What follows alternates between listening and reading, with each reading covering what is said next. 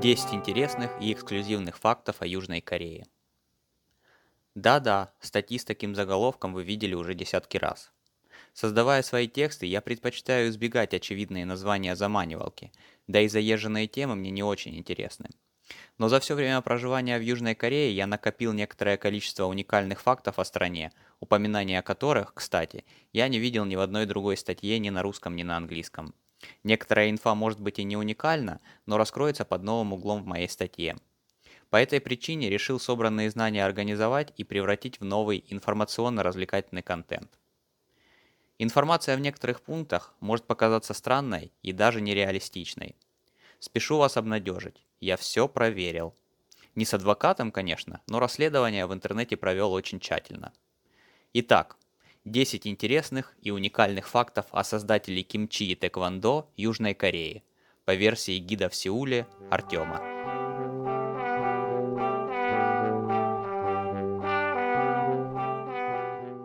Где мусорка? Большинство улиц в городах Кореи выглядят ухоженными и чистыми, что быстро замечают наши приезжие. Мусор не валяется под ногами. Но где же урны и мусорные корзины? Этот вопрос возник и у меня по приезду, когда в руках оказалась пустая бутылка от воды. На улицах, к примеру, Сеула найти мусорку очень сложно.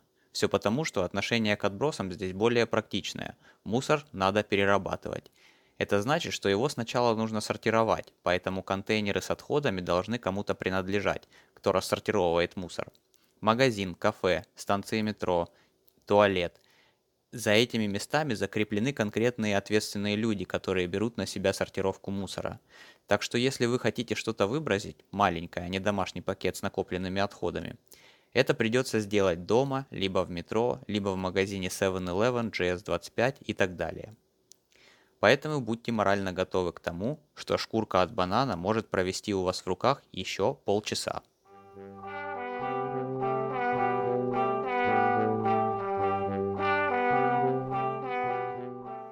Догоним наркотики даже в чужой стране. К наркотикам мало в какой стране относятся лояльно. Но суровость корейского закона о запретных веществах находится на новом уровне. В стране нельзя употреблять, хранить и распространять наркотические препараты. Это всем понятный набор. Более того, гражданам Республики Кореи нельзя употреблять подобные вещества даже за границей. В соответствии с местным законом, если по приезду из-за границы у гражданина страны в крови обнаружат следы употребления, то ему, ей, грозит лишение свободы до 5 лет. Мы точно не можем сказать, связана ли сильная строгость в стране к таким веществам с большой любовью народа к алкоголю и сигаретам, своего рода компенсация.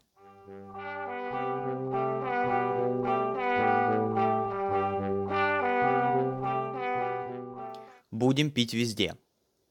Корейская любовь к выпивке – это широко известный факт на просторах интернета. Сюда я хочу добавить два интересных замечания.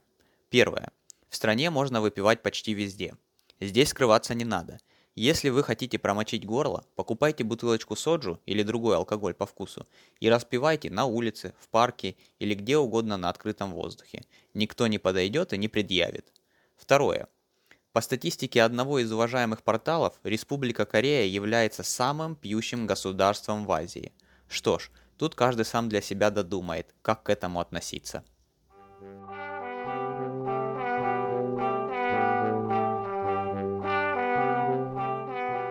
Затонируйте под ноль, пожалуйста.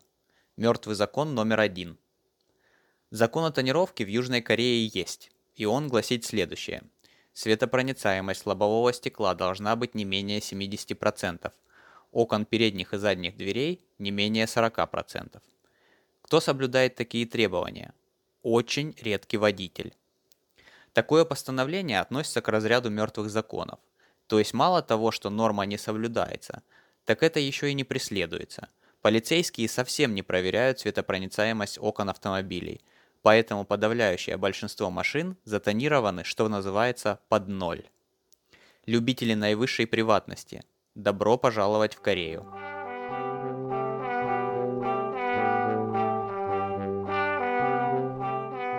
Пешеходы и скутеры на тротуаре. Мертвый закон номер два. Помню свое возмущение, когда я впервые увидел, что за мной медленно едет скутер по тротуару, как бы намекая «дай проехать, чувак».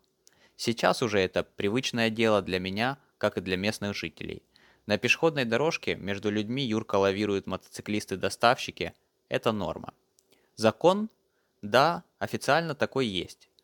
По нему за подобное деяние водителю двухколесного транспорта положен штраф в размере 40 тысяч вон, примерно 35 долларов, и 10 штрафных баллов. А на практике преследования почти нет, что привело к полной повседневности пешеходов и скутеров, передвигающихся вместе на тротуаре. Может быть мотоциклисты, заезжающие на пешеходную часть, в голове постоянно произносят мантру «Я пешеход».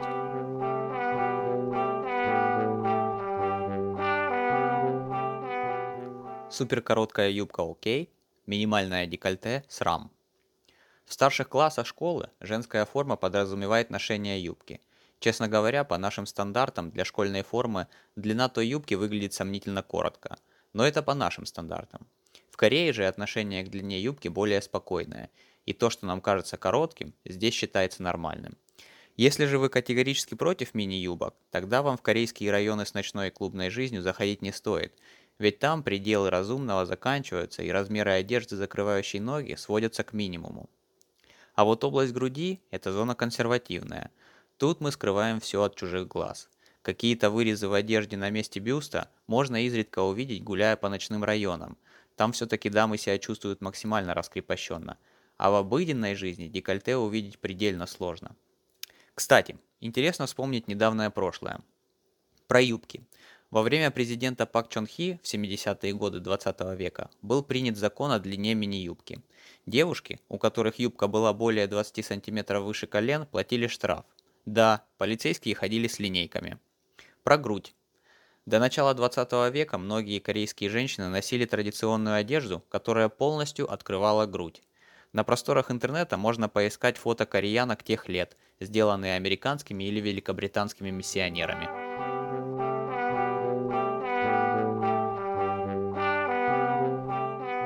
Безбородые корейцы.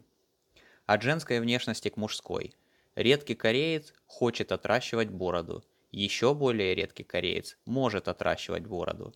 То есть генетически на лице у подавляющего большинства мужчин в Корее растительности почти нет. Давайте взглянем на местных знаменитостей мужчин. Все айдолы, актеры, рэперы имеют гладкие лица. Те редкие счастливцы, кто имеет растительность в районе бороды, предпочитают не отращивать красоту.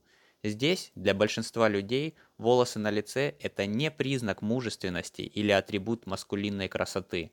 На это смотрят как на неухоженность. И все-таки у, наверное, 99% мужиков здесь борода просто не растет. Поэтому смешно смотреть на местные рекламы станков или пен для бритья. Как средство наносится на чистую кожу и сбривается ничего.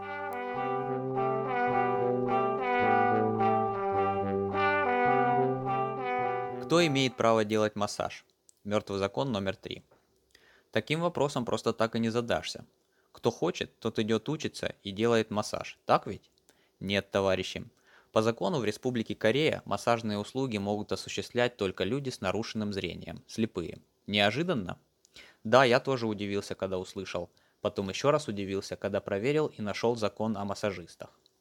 Это постановление было принято в 2008 году, до настоящего времени произошло несколько попыток его изменить, но все усилия были безуспешны. Какая ситуация в реале?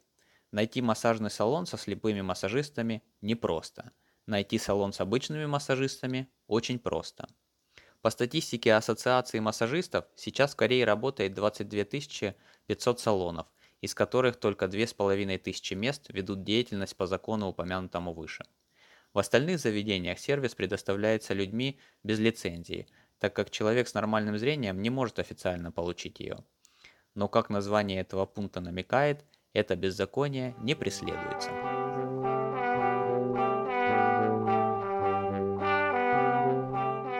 Йемен, Северная Корея, Япония, Южная Корея.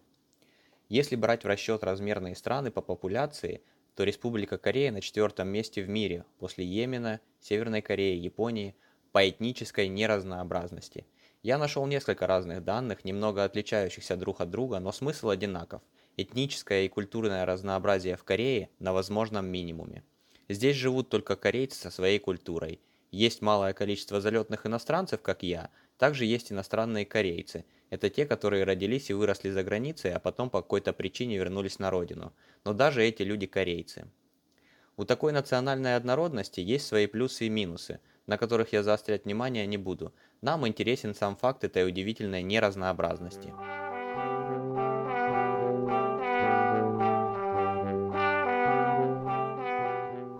Странные музеи тут у вас. Уникальные выставки и музеи – это еще одна интересная черта местной культуры. По праву самым неожиданным и вызывающим музеем можно назвать два места – Музей любви на острове Чеджудо и Музей какашек в Сеуле. Музей любви нужно честно назвать – музеем секса. Просто пройдите по ссылке на их официальный сайт или поищите фото из музея в гугле. В такой консервативной стране такая неконсервативная выставка? В общем, вам понравится. Что же до музея с фекалиями – то тут, несмотря на свою смешную тематику, можно узнать много полезного о гигиене и истории туалетов. Конечно же, без веселого визуала и здесь не обошлось, так что приятное времяпрепровождение с кучей классных фото гарантируется.